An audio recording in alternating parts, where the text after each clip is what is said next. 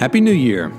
You know, there's really no difference between December the 31st and January 1. It's just another click on the calendar, but we do tend to put some significance to a new year. There is a sense of new beginnings, new opportunities, and a time to reset and reconsider um, our lives and how we're spending them.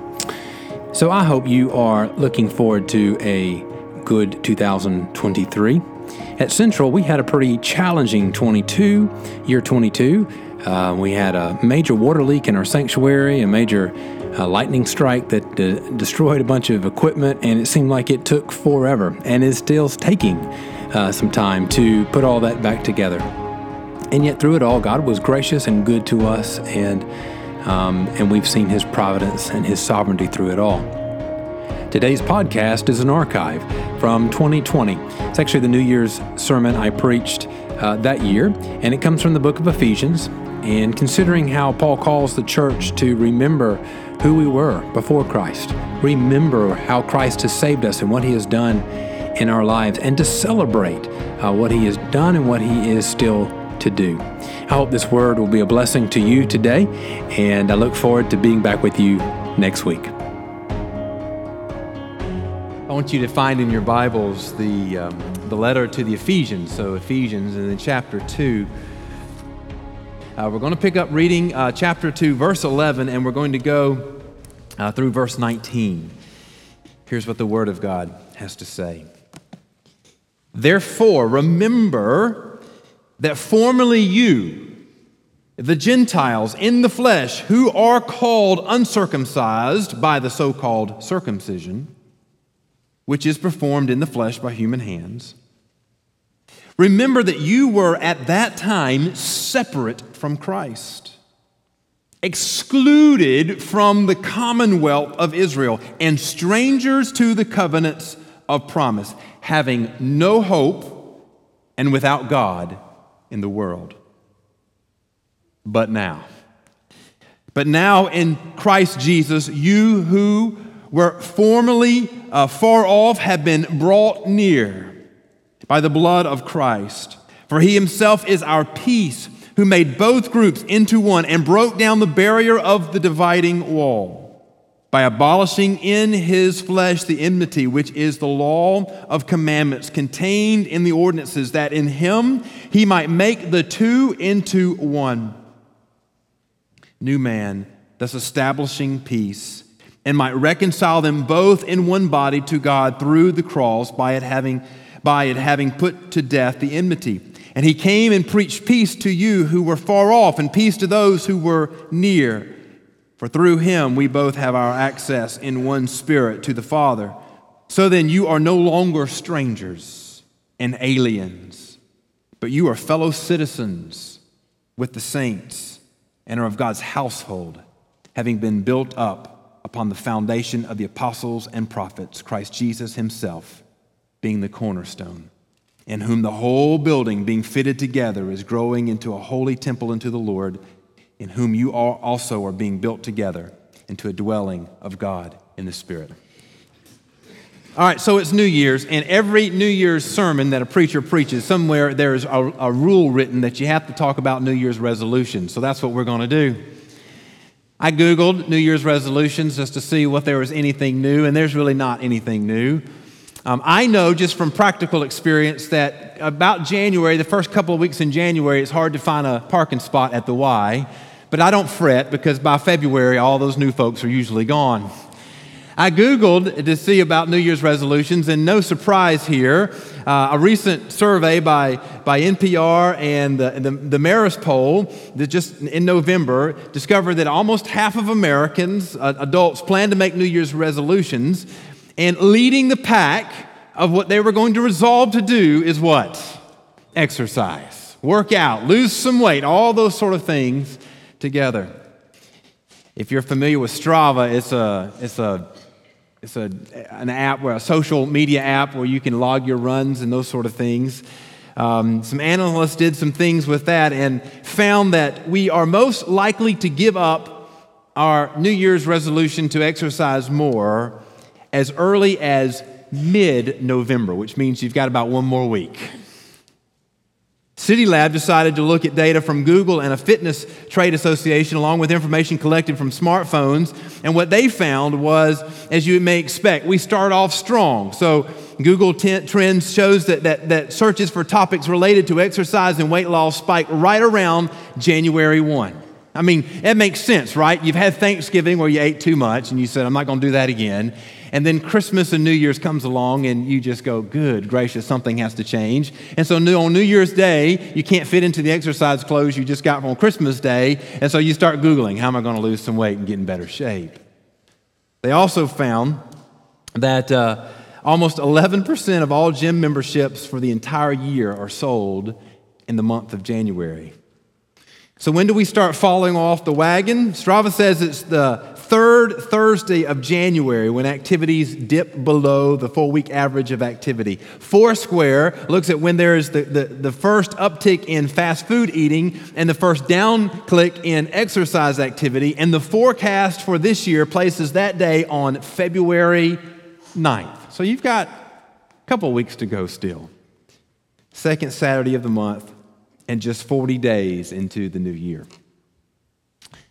So, New Year's resolutions generally come from recognizing that there is something in your life or about your life that you don't like or that you think needs to change, and a desire for that to be better or for you to do better. So, I mean, exercise is the easy one, right? We, we all know that we probably, no matter if you're a, uh, a regular person that exercises, there's something more you need to do, and there's probably a few pounds that you need to shed. But, but there are other things. Uh, I mean, people, I, you know, I hear people say, listen, I want to spend less time on my phone and more time reading. Um, I, there's a stack of books that's on my bedside table. They're aspirational.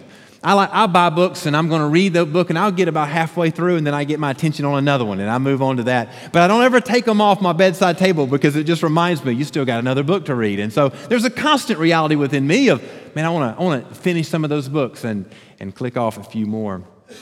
Resolutions are those things where we say, I want to do something different. I want to eh, better myself in this way. I want to reduce something in my life that's not good, or something like that.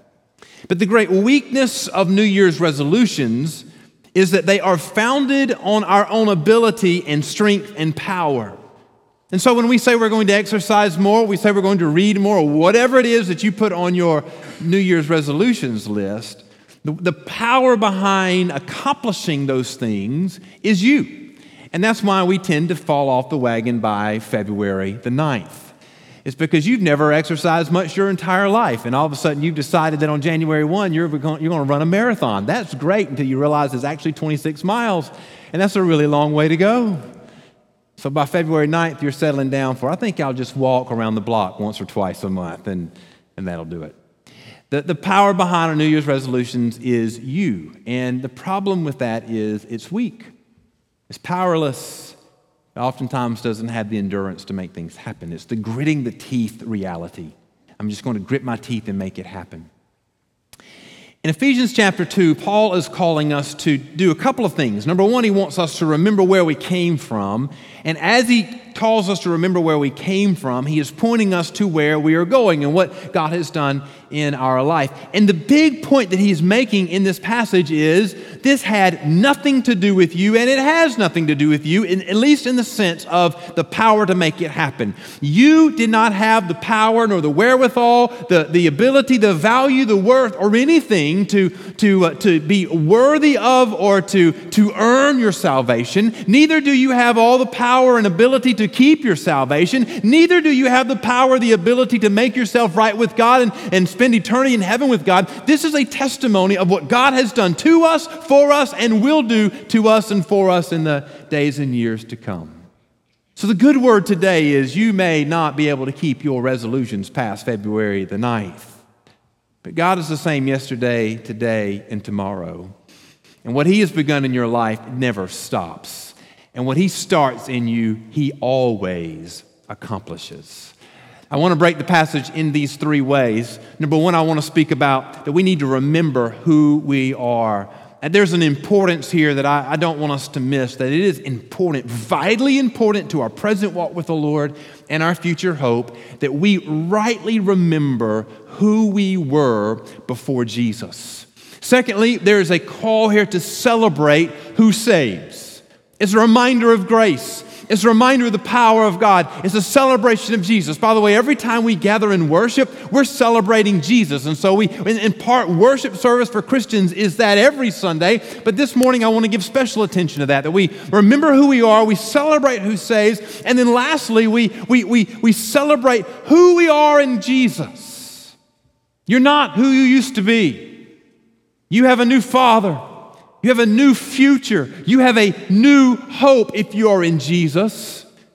And that ought to transform and change everything about your life. In fact, I want to make the case today that if you have been saved, if you know Jesus, it is something that transforms you that you cannot get over. In fact, I believe that if you've gotten over your salvation, you've never been saved because it's so transformational that it's something we can never, ever, ever get over. But let's begin with remembering who you were. Look with me back in the passage in verse 11 and 12. Paul begins with a call to remember. He says, Therefore, remember that formerly you, the Gentiles, and we'll talk about who, who, what he means by that, the Gentiles in the flesh who were called uncircumcision by the so called circumcision, which is performed in the flesh by human hands. Remember that you were at that time separate from Christ, excluded from the commonwealth of Israel, and strangers to the covenants of promise, having no hope and without God in this world. Remember who you were. Paul begins by saying, You need to remember that before you came to Jesus, you were not under God's blessing. You were not under God's blessing. In verse 12, Paul makes a statement that might not necessarily be uh, understood by modern readers. He says, he says that, that we were Gentiles and that we were excluded from the commonwealth of Israel, strangers to the covenants of promise. And what Paul is pointing to here is that he's pointing to the covenants that God made with his people, and specifically his, his people beginning with Abraham.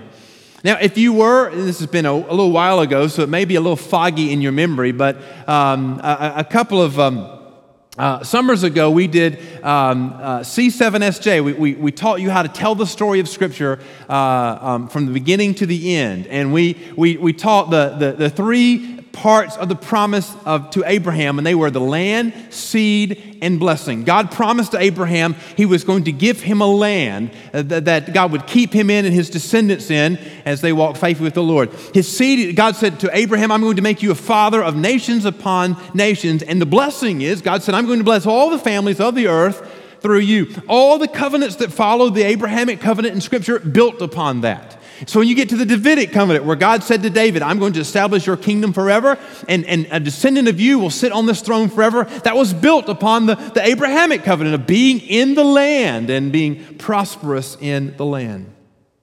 Along with these, God promised to provide for and protect Israel, his people, as long as they obeyed his law. In fact, the, the, the, promise was if you obey my law, I will, keep, I will establish you in the land that I will give you, and I will keep you in the land that I will give you. The chosen people are the people of Israel because God chose them to be His. What Paul is pointing out that every Hebrew would have immediately understood, but that may not be necessarily common knowledge today, is that Gentiles are not part of the chosen people and therefore are not uh, recipients of the promises of God's blessing. Now, maybe you're like me. I, I grew up in a Southern Baptist church. And I, have said to some of you before, those of you who are a little older might know what I mean by this, that I was on the cradle roll, which means my mom signed me up for Sunday school, and I got counted as, as present in Sunday school before I was born. So my attendance record for Sunday school is longer than my age is, praise the Lord. And growing up in a Southern Baptist church, you know, I've heard the gospel and how God loved us and, and provided his son for us. And so it was the most natural, normal thing for me to, to believe and understand that, that, that I am living under the blessing and provision of God. But what Paul is pointing out here is that, that, that, that the blessings of God were first and foremost to Israel, his chosen people. And prior to salvation, we are not under the blessing of God. Gentiles through the Old Testament were not part of the chosen people and therefore were not recipients of the promised blessings of God. And Paul is pointing out here to, to, the, to the church that prior to salvation, none of the Gentiles had any of the hope in the promises of God, in the provision of God, in the blessing of God. Now, this is why I think this is so important for us to understand. Walk up and down the streets of Waycross, Georgia tomorrow and have a conversation with a stranger and talk about eternity. Ask the question what do you think happens to you when you die? And the, the most likely answer you will get is some, some vague description of, well, I'm hoping that things are going to sort of work out that when I get when I when I die, that God's going to receive me in the blessing. I mean, into heaven, I've been I've been a fairly good person. I've tried to do good things. As a pastor, I've gone to lots and lots of funerals, and I've heard lots of things said about people that I know were scoundrels. But when we do their funeral, we talk all nice about them. Well, they helped out strangers and those sort of things. And, and that sort of feeds into that sense that what we're hoping is, is that when we stand before the judgment seat of God, that we're going to receive the blessing of God just because we're a nice person and we tried hard. But Paul is making the case. Listen to me carefully that prior to salvation, we were not part of Israel. We were not part of the blessed of people who were under the blessing of God. In fact, we were separate from the blessing of God, living outside of God's provision and God's blessing. But he goes on further than that, and he says, not only that, but you were separate from Christ. That the more severe truth is found at the beginning of verse 12, where he says, let me read it to you. Remember that you were at that time separate from Christ. Outside of salvation in Jesus, you have no part of Christ and no relationship with God. Paul makes clear to the Ephesians that prior to salvation, they not only did not have any right or claim to the blessing of God, but they were separate from Christ. The truth here is that salvation, listen to me carefully, salvation is an all or nothing reality. Either you are completely, totally saved by the blood of Jesus, or you are completely, totally under the wrath of God. There is no gray area here. Either you are with Christ or you are separate from Christ. And Paul is saying, Oh, dear friends, now he's speaking to the church, he's speaking to believers, and he's saying, Remember what it was like before you knew Jesus. You weren't under the blessing of God, but worse yet, you were separate from Christ. Paul is reminding the church that they once were separate from Christ, and by saying that, he is reminding them that they once were condemned in their sin. Now, listen, rem- remembering how you were prior uh, to salvation points you to consider the great grace of God. So the question has to be asked why would Paul want to remind them of these difficult moments in their life? And I believe the reason why he starts here is because remembering well multiplies grace. This is what I mean. Paul reminds the Ephesians of these things not to bring shame upon them, not to stir up hurtful memories. So let's just be honest here for a minute. All of us in this room, before we came to know Jesus, we're not under the blessing of God, and we were separated from, from Christ, and we were under the full wrath of God. That is true of everyone in this room. So Paul doesn't bring that up to shame them. He doesn't bring this up to, to stir up sense of guilt in their hearts. Paul reminds them of these things to recognize the amazing grace of God.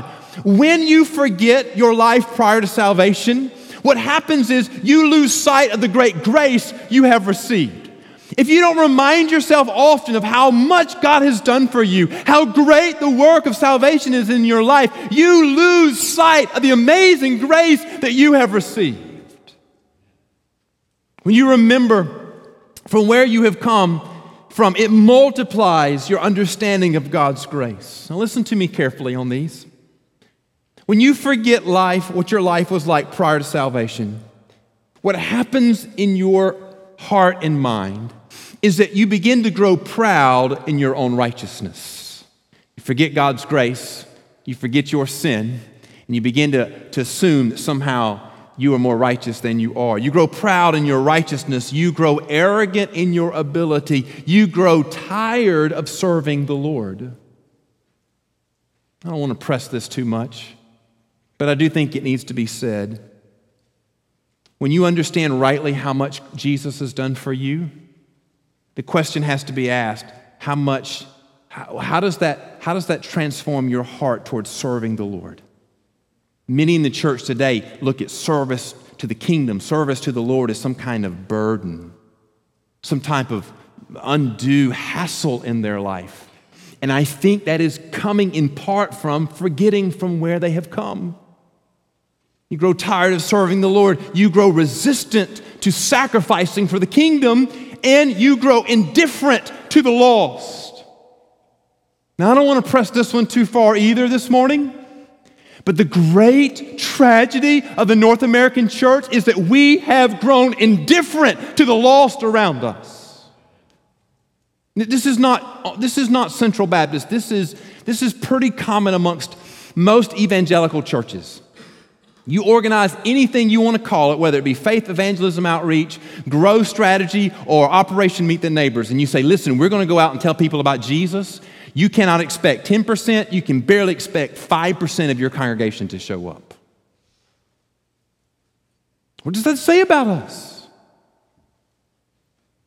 It says that we're indifferent to the lost that are serving, that are living around us. But, dear friends, when you remember the grace that you have received, what it produces in your life is that you grow more aware of your sin, not to your shame and guilt, but to the grace, to the recognition of God's grace. You grow more humble in your need for the Lord. Listen, the more you understand and remember where you came from, the more you understand how much you need Jesus. The more you remember where you came from, the more joy is in your service before the Lord. The more you remember where you came from, that your sacrifices seem so small in, in comparison to what the Lord has done for you. What can I give that is in any way a comparison to the gift that Jesus has given me in salvation? And when you remember where you come from, you grow in passion for the lost to know the grace that you have known. I just want Waycross to know what I've known. I want my neighbors to know the grace that I've experienced. I want them to live under the blessing that I have received. Remembering who you were is another opportunity to marvel at the grace of God. And the more you consider the grace of God, the more it multiplies. There is never a moment in your life that you will have comprehended, know, or understand the fullness, the depth, the width, the height of the grace that God has given you. Remember, remember where you have come from and who you were. Number two, remember who saves. So Paul goes on, verse 13, he says, But now, in Christ Jesus, you who formerly were far off have been brought near. He's pointing to Jesus. There's not a soul in here that's been saved because they were smart enough, good enough, or worthy enough. Everyone in here whose name is written in the Lamb's book of life is, is done so simply by the act of Jesus and by the work of Jesus. And dear friends, all of us who are saved have been saved by grace alone. Somebody say amen.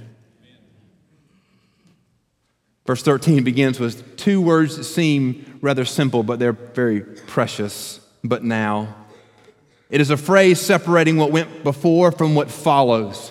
So before Christ, we were Gentiles. That is a word that is used in a general sense of all those who were not part of God's chosen people. We were Gentiles, uncircumcised, separated from Christ, excluded from the commonwealth of Israel, strangers to the covenants of promise, having no hope without God in the world. But then he says, But now you are in Christ and have been brought near to God.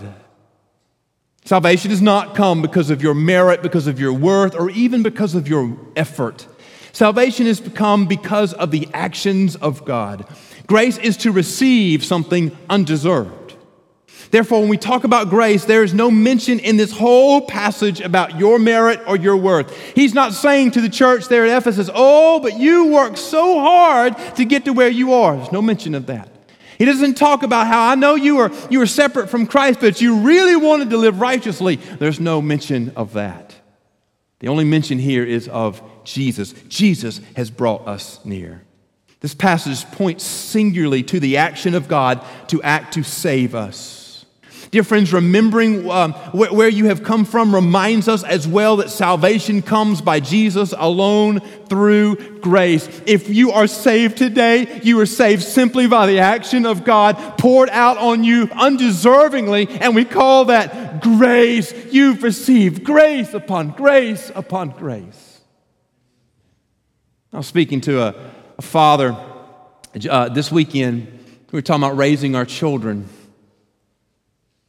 his children about the same age as mine, and, and I, I just made the statement to him. I said, You know, one of the things I'm very, very thankful for is that when I was coming through middle school and high school and college, that the only way to take a photograph was to actually take an old fashioned photograph. Now, some of you don't know this, but used to you had to take a, uh, went on film, all right? And then you had to wait till you took up all the pictures on your film. What was it, 32 usually like in that? 12 or 32, something like that? Then you would have to take it out and get in your car and go somewhere. Some of you mailed them off. That took too long. The most advanced thing in 1992 was one hour uh, development, right? And you would go to a, a, a, a Photoshop, you would turn it in, you'd pay money, and then, then they, would, they would print out, they would develop and print out for you photographs. And then the only way to share those things was to actually physically take it to somebody and go, see what I've got? And then you put it in your drawer and you could maintain how far it went and what it went. If you didn't like it, if it, if it revealed something that you were embarrassed of, you just ripped it up and it was forever gone. Well, our kids are living in a very different world where photographs can go around the world in a half a second. And, and foolishness that we all did, somebody say amen, that we all did is recorded forever on social media and those sort of things. So I was just telling this father, I said, man, I'm just thankful that some of the foolishness that I did, and you're thinking, what did you do, Pastor? Well, I'm not going to tell you. And there's no, uh, there's no record of it because we ripped up all the photos. Amen?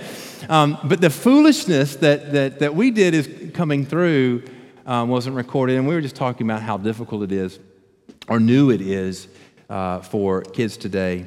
Um, the stuff that they do that we have forgotten that we did sticks with them much longer. Here's the point, dear friends there's not a soul in here that has lived a life that is righteous. There's not a soul in here that doesn't have a photograph somewhere of they wish that was gone away. And there's not a soul in here that hasn't been saved by the grace of God. And the more I think about my younger years, the things that I'm glad there's no record of, I'm more and more thankful for the grace of God that saves. Jesus saves by grace. And, and Paul goes on to say that he's made us righteous by his blood. Look at verse 13 again. He says, But now in Christ you have been you who were formerly far off have been brought near. And then he says, by the blood of Christ. Verse 13 indicates how we are brought near to God. That is by the blood of Christ. Now, many today are vainly hoping that when they face the judgment of God, that they'll be judged on a sliding scale, meaning it's moving up and down. Or they're hoping that they'll be graded on a curve, right? Or, or, they're hoping that they'll be judged according to somebody else. Here's the thing about that I can always find somebody that's worse than me. Amen? And when I'm judging myself, I never look at somebody who's better than me. I always find somebody who's worse than me. It makes me look better. And many of us are hoping that, uh, that the judgment of God is going to be based on against someone else or according to the opinions of others. If I can convince most of you that I'm a pretty nice guy, then maybe God will be convinced. Paul reminds us that we have been saved by the blood of Jesus, which is a point to be made that God has not set aside our sin. He's not ignored our sin. He's not forgotten our sin. He's not excused our wickedness but rather through the blood of Jesus, our sin guilt has been atoned for. The but now in verse 13 rest on the power of the blood of Jesus. All the wonderful truths about salvation that follow verse 13 rest on the foundation of the blood of Jesus. Righteousness comes only through sacrificial blood offering that Jesus gave on the cross that atones for our sins. This is what Paul is saying. Remember who you used to be. You were condemned in your sin. You were separated from God. You were under the law, and there was no hope for you. But Jesus by his grace and through his blood, has atoned for you, paid the price for you, made right for you, holy, that you now can be brought near to the living God. Mm. Remember who you were. Celebrate who, uh, uh, uh, remember who you were. Remember who saves, and now celebrate. Celebrate who you are. Look with me in verse 16. Paul says, let's back up just a little bit. He says in verse, well, start with verse 14. For he himself is our peace, who made both groups into one and broke down the barrier, the dividing wall, by abolishing in his flesh the enmity, which is the law of commandments contained in the ordinances, that in himself he might make the two into one new man, thus establishing peace, and might reconcile them both in one body to God through the cross, by it having, by, by it having put to death the enmity. And then let's look, look in verse 18. For through him we both have our access in one spirit to the Father. It's important to remember who you were to understand who you are. So Paul says, Remember, you once were separated from, from God, you were condemned in your sin. Remember who saves. It is Jesus by grace through his blood that has made you righteous. And what that has done is for those who believed on Jesus in faith, it transforms who you are. And the first very, very singular point that he makes is the very first thing about you that after salvation is that you now are at peace with God through the atoning power of the blood of Jesus, both the Jew and the Gentile have been made at peace with God. That's why he talks about the two becoming one. In other words, our hope for atonement now is not separated out by those who are the chosen people of God and those who are not. Our hope, singularly, Jew and Gentile both, is that to be right with God, to be at peace with God, is no longer through the keeping of the law of sacrifices of bulls and rams. Our hope to be at peace with God is through the singular sacrifice of Jesus on the cross. And through Jesus on the cross, both Jew and Gentile, all those who believe on Jesus are at peace with a holy and righteous God. No longer is the wrath of God stored up for you. But through the work of Jesus on the cross, the condemnation of the law has been satisfied. Just, just pause with me for a minute on this. When you were separated, when you were separate from Jesus, it's not that you are in limbo land. Remember, I said it's an all or nothing proposition. Either you are saved in the blessing of God, or you are not, and you're under the wrath of God. So before you came to know the Lord, you were under the full wrath of God that was only withheld as an act of His mercy that you might have opportunity to be saved. And Paul is saying, but you're no longer that way. You're no longer that way. Who you are, what you are, has been transformed. Now you're at peace with God. The holy judgment of God has been settled. The blood makes the sinner righteous and at peace with God. What a glorious and wonderful truth that you once were an enemy of the holy God, and now no longer are you an enemy, but rather you're at peace with Him through the blood of Jesus. You're at peace with God. Secondly, for me, this is more precious. Not only are you at peace with God, but now you are children of God. Notice how far we have come. In the beginning of the passage, you were separate. You're outside of the blessing. You're under the wrath of God. Now you're at peace with God and you are children of God. Not only are we just relieved from the wrath of God, but through salvation comes new citizenship and new kinship citizens in the kingdom of God, verse 19, and kinship to the Father as adopted children, verse 18. Don't miss the contrast here. On one side are strangers and enemies that are far off. And on the other side are children who are welcomed into the presence of the King. If you've been saved today, believed in faith on Jesus, your sins have been atoned for by his sacrifice on the cross.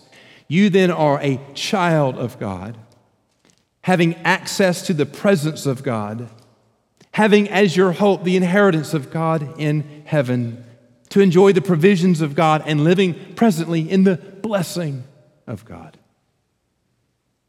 It's good to remember who you once were, and it is equally important to celebrate who you are, both in the present and for the future. Now, I believe, I believe, dear friends, that if you have been saved by the blood of Jesus, brought near, no longer a stranger, but it made it peace with God and a child of God, then by definition, what that means is your life has been eternally transformed. There are some things that are so transformational that even if you tried, you can never get over them. I believe that anyone who has known the salvation of God never gets over it. There may be times when you need to be reminded who you were prior to salvation. There may be moments you need to, to marvel again at the amazing grace of Jesus dying for your sins.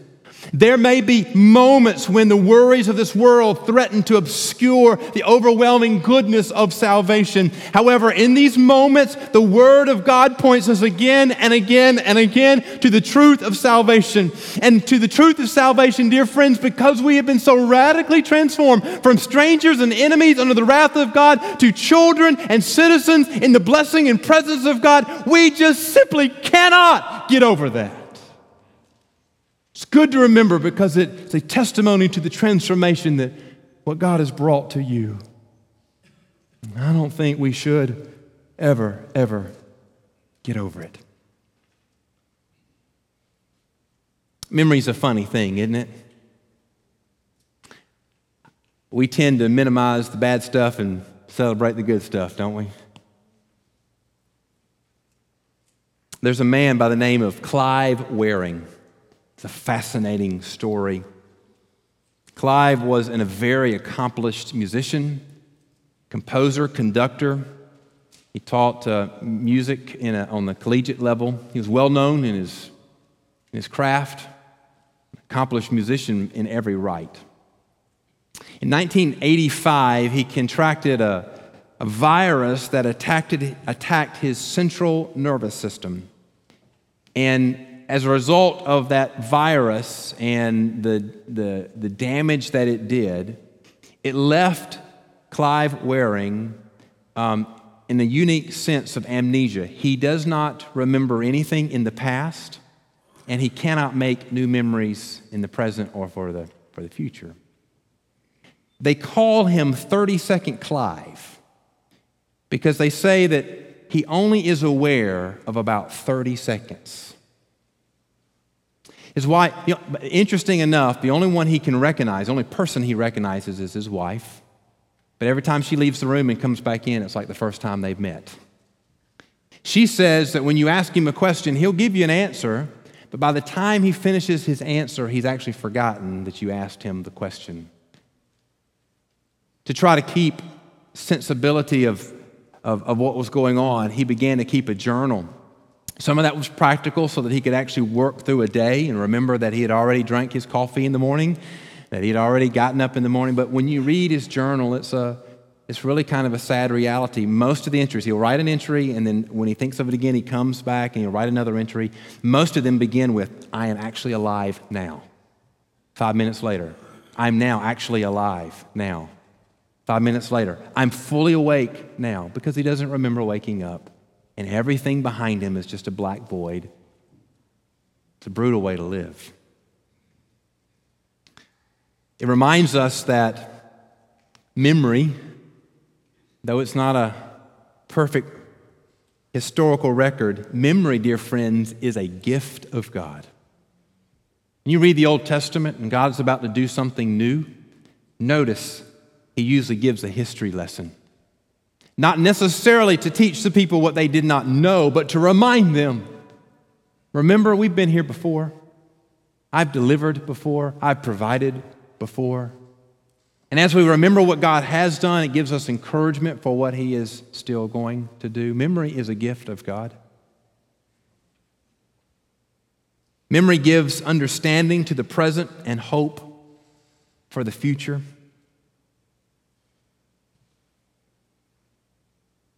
This year, I, I'm going to give attention in my preaching to three major themes salvation, discipleship, and evangelism. It's not revolutionary, but I believe for a church to be effective in our discipleship, the very first thing you have to do is be saved. Somebody say amen. And I think sometimes we try to disciple those who haven't actually come to know Jesus.